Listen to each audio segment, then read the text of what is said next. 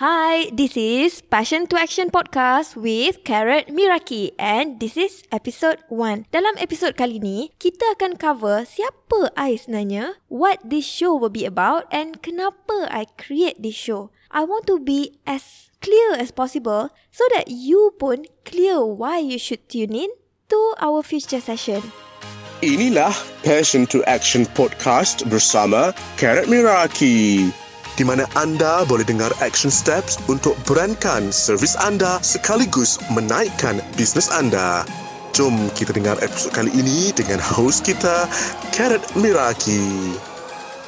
Okay, sekarang ni kita start dengan siapa I sebenarnya. Kawan-kawan I panggil I Carrot daripada I sekolah menengah lagi. Daripada I umur 16 tahun, I dah dapat nickname Carrot. Setiap kali I bagi tahu orang nama I Carrot, orang mesti tanya, kenapa Carrot? So hari ni I cerita sikit asal usul nama I, okay? I nama Carrot sebab Masa sekolah I ada ramai orang nama Syafika tau. So, semua orang yang nama Syafika dalam I punya batch tu, semua kena tukar nama kecuali orang yang dapat Ika, dapat Pika. Yang lain semua kena tukar nama. Okay, so kenapa carrot? Kenapa lobak merah? Sebenarnya sebab I tak makan sayur tau. So kawan-kawan I tahu, I makan lobak merah je. Sebab tu lah nama I carrot. I know it's very lame tapi somehow nama tu lekat dengan I daripada umur I 16 tahun sampai dah sekarang umur I dah 29. And sekarang ni I kerja sebagai engineer untuk property developer. And on weekend pun I ada part time job juga. I kerja sebagai makeup artist. Okay, okay. Enough about me. So, uh, I nak tanya, especially kalau uh, you yang kerja on weekdays ataupun weekend, you ada provide some kind of service, sama ada you photographer ataupun you event planner, you makeup artist, any kind of service, bila malam ahad tu, you mesti dah macam, ah, Isnin.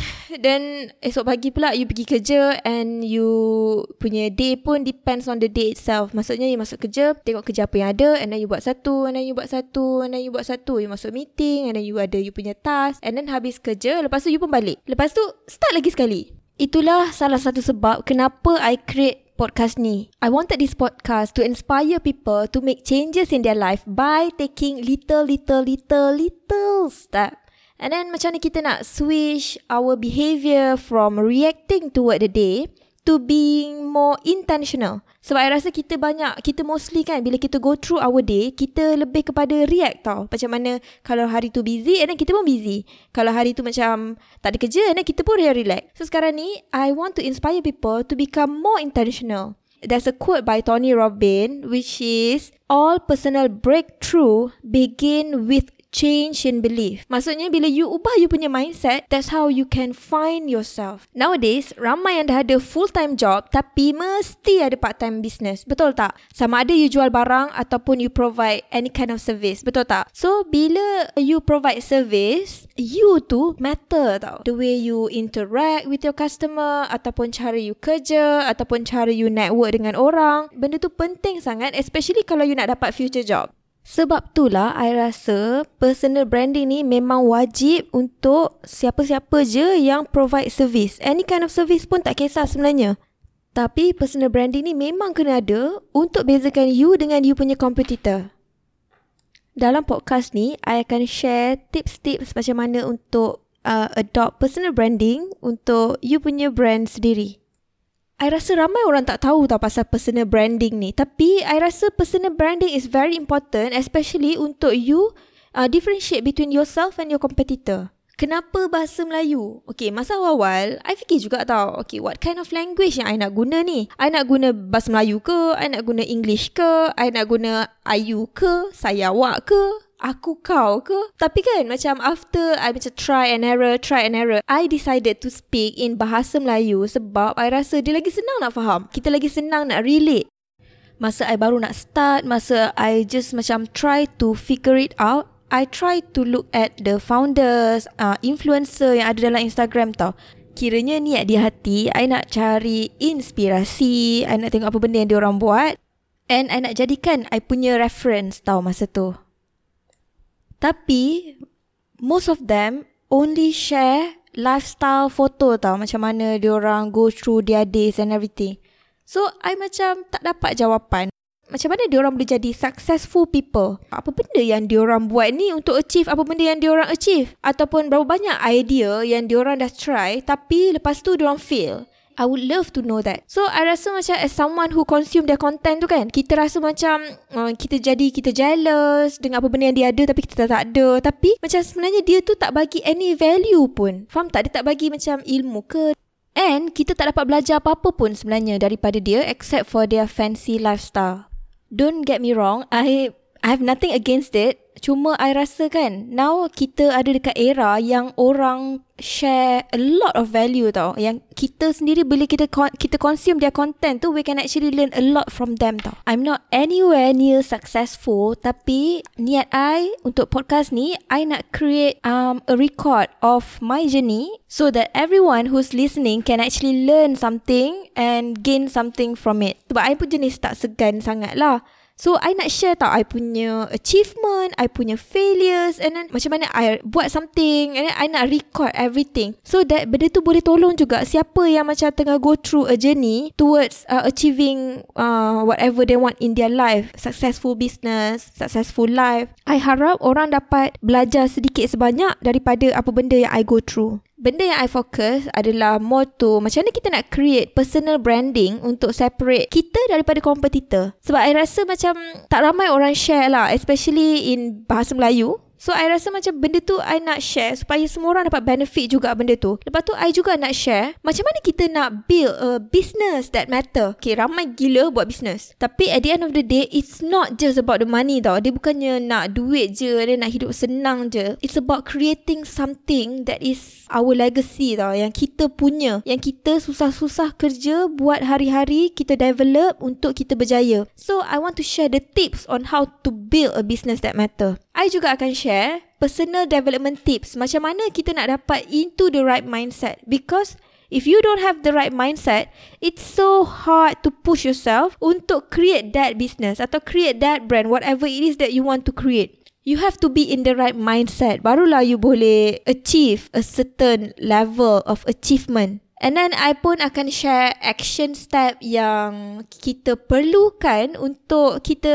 uh, achieve a specific set of goal. Sama ada you nak berjaya dalam Instagram ke, you nak macam create something new ke, you nak create a personal brand atau you nak create beautiful Instagram feed ataupun you nak create anything that is related to business. I akan cuba share sebanyak yang boleh. I was thinking I akan create a few templates uh, that is related to our topics in the future yang I'm sure boleh tolong and guide you dalam you punya business. Sebab bagi I, I am not in competition with anyone here. I just hope that we all make it. I rasa benda tu macam semua orang nampak everyone as a competitor. Tapi bagi I benda tu macam kita punya achievement sendiri. It's about I puas hati dengan apa benda yang I put out there.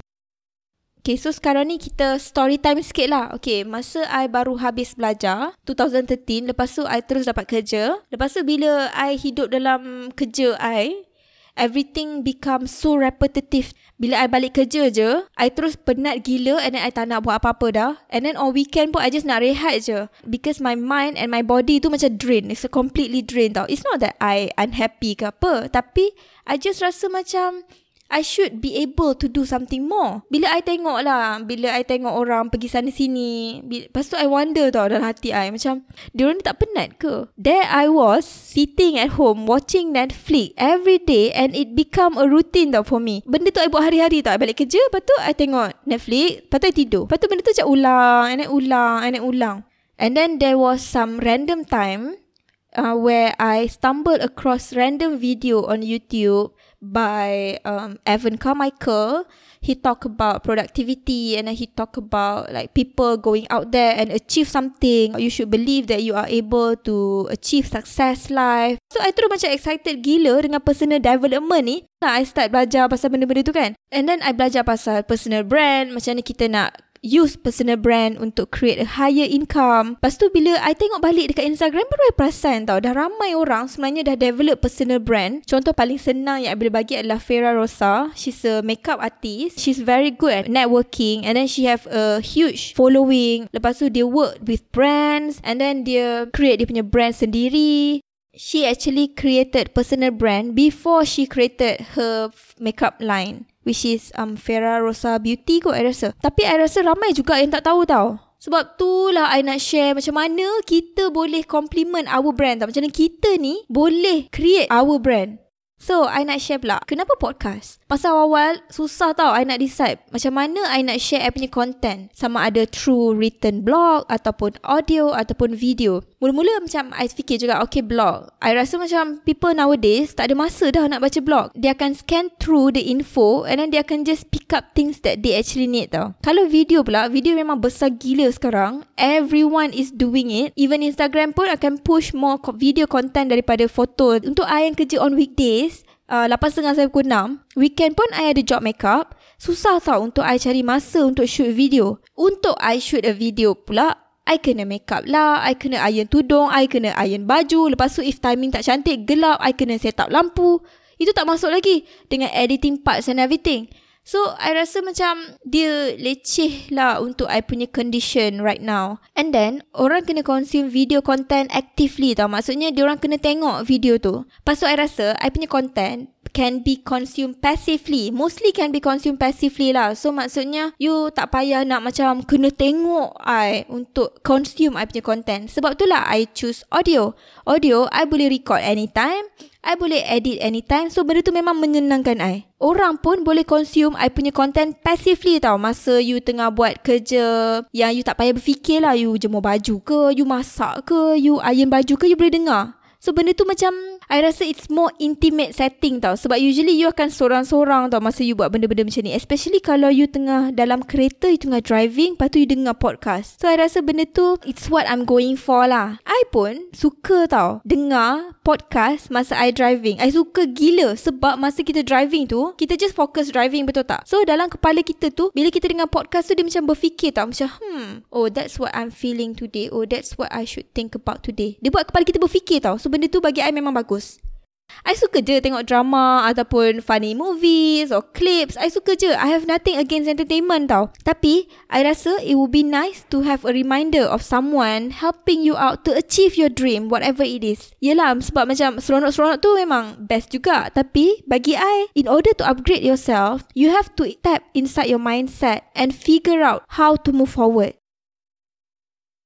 So kita dah sampai ke penghujung session satu. So dalam session nombor satu kali ni, I share what this show is going to be about. Nombor satu adalah personal development yang you boleh adopt untuk you switch you punya mindset. Nombor dua, you can use personal brand to boost your brand and your sale sama ada dalam you punya business ataupun dalam you punya social media. Nombor tiga, this show will be sharing some tips on how to create a business that matter. And then nombor empat, how to reach your big dreams and big goals. And the last one is recording my journey, including my trial and error, my achievement and my failure so that everyone who's listening boleh belajar daripada I punya mistake. I really, really hope we can have so much fun together. I hope that I get to serve you with a lot of action steps that can actually help you and your business.